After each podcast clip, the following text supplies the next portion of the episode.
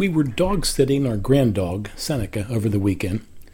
On Sunday morning, I woke up a few minutes after 5 a.m., drank a glass of water, let Seneca out of her crate to stretch, then took her outside for a 20-minute walk. I thought for sure she'd have to pee, but no, not even a drop. I brought her in, fed her, watched her gobble down a cup and a half of food, lap up some water. An hour later, I took her out again for a shorter walk. Surely she'd do her business, but again, no. I was doing all I could, with no success. I made the effort, but came up short. Then a little after 7 a.m., Lisa noticed the pile of dog poop in the family room, and as I got closer with the paper towels and vinegar water, I saw the puddle of pee. Ugh! I sighed, cleaned up the mess, and lamented the failure. What went wrong? I made all the right moves. I exerted the effort. I did what I could. Yet, boom! Fell flat, went bust, failed somehow. So as I sat there stewing in this situation, reflecting on my failing grade, I realized this. Effort is success. Effort is success. I was successful in doing what I could. But some events, some messes, some smelly piles are quite simply out of my control. I did control what I could. Effort is success. You know what? There's a powerful life lesson in this. Despite our best heroic efforts, there are many situations, relationships, misfortunes, and accidents that are uncontrollable.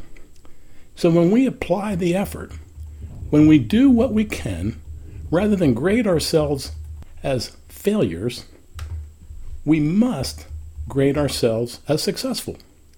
For effort is success. Isn't that encouraging? With that, let me take you across a short bridge. As we cross this bridge from effort is success, we're going to a land of peace, joy, faith, love, righteousness, and life, real life. We're going to an abundant life land. So come with me across this bridge. We're able to cross this bridge when we realize that belief is righteousness. Belief in Jesus Christ is our righteousness. Belief in Jesus Christ is our righteousness. Just as effort is success, believing in Jesus is our righteousness. Believing in Jesus is our healing. Believing in Jesus is our wholeness. And believing in Jesus is our salvation.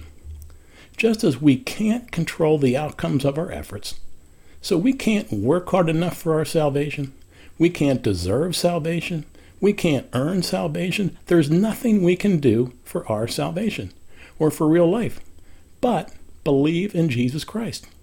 Believe that Jesus Christ came to give us salvation, to give us real life, to give himself up so we would live. We simply must believe that Jesus Christ, the Son of God, came to take our place, to die in our place, to pay for our brokenness, to make us righteous. So if we can apply the effort to walk the dog every hour and apply the effort to clean up the mess in our family room, we can certainly believe in Jesus Christ. And when we do, voila, we've crossed the bridge to the land of the living. Welcome to the land of encouragement. Welcome to the land where believing in Jesus Christ is real life, abundant life, eternal life. Welcome to the land where believing in Jesus Christ is our righteousness. And that, my friends, is super encouraging. So have an amazing and encouraging week.